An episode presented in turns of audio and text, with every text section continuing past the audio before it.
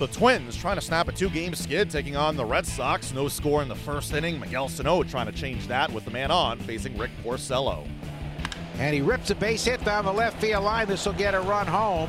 Sano should have two. He's on his way to second. The ball caroms and goes halfway back to the infield. Finally run down by Young. A big turn, but Sano holds. And it's 1 nothing Twins. Back to back doubles, both shots. Off the bats of first Mauer and then Sano, who drives in his 53rd run. Now Max Kepler playing in center tonight.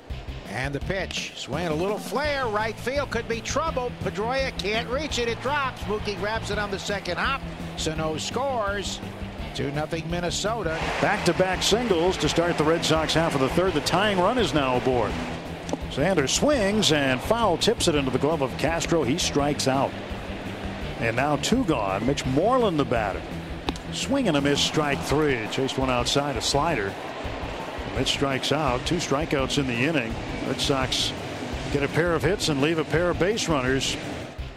Pitch is swung on, ripped to right and deep. Back goes Mookie looking up, and this ball is gone off the top of the bullpen. Dug out a two-run homer. Max Kepler, who's haunted the Red Sox in the past, and it's now 4 0 They double the lead. A leadoff walk, and Max Kepler lining his ninth home run. He has 31 RBIs. Minnesota has a 4 0 edge. As the Twins snap a two game skid, winning at 4 1. Adalberto Mejia, the victory going 5 and 2 thirds scoreless frames. Max Kepler with two hits and three RBIs. The Red Sox, meanwhile, finish 0 for 10 with runners in scoring position. The Red Sox fall to the Twins. Manager John Farrell spoke after. Yeah, they string together three two out base hits, uh, and tonight almost like it was bookended. Uh, after the, you know, he, he gets two quick outs. Uh, Mauer handles a, I thought, a well-located pitch for the for the double the other way. They get a couple of more two-out base hits.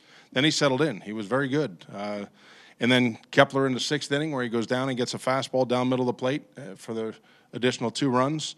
Uh, but on a night where we're scuffling to get anything going offensively, uh, that's unfortunately looking like a big lead, a four nothing lead. So uh, four innings in the middle of the ball game, I thought he settled in and threw the ball very well. 0 for 10 with the runners in scoring position tonight. You know, what did you think of the the approach? I guess uh. I thought there were times we might have expanded the strike zone a little bit. Uh, you know, trying to trying to make something happen. Um, you know, we we once again would put men in scoring position, create some opportunities, uh, but where you know last night or, or recent games where the two out base hit is there, it's not there tonight. So. Uh, whether it was a breaking ball off the plate, down below the zone, uh, we did chase a little bit more tonight than we have uh, in, in other ball games. What did their pitcher have going for him? You know, he varied his arm slot against left-handers. He'd sweep a slider away from Moreland uh, in one particular at bat, uh, but uh, a three-pitch mix, and uh, you know he, he wasn't to the point of being too predictable. Uh, but you know, felt like coming into this ball game, you know, we matched up well against him, but uh, still not much to, to speak of, certainly, and, and really couldn't string any base hits together. When you've got a guy like Porcello who's you know, just trying to get things kind of back on track. When he continually has starts like this, when they're just not, when he's not getting support, does that make it harder when he, he's not getting any sort of a cushion? You know, unfortunately for Rick this year, uh, is the other side of the coin from a year ago, where I think tonight might have been the eighth time that he's been on the mound and, and zero runs are put on the board. So I, I can't say that he's pitching differently or.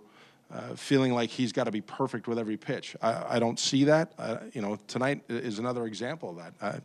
I, don't see that he's pitching to, uh, you know, our offense, so to speak. Uh, so that's just the way the game goes at times. The series against Minnesota concludes on Thursday with David Price on the hill.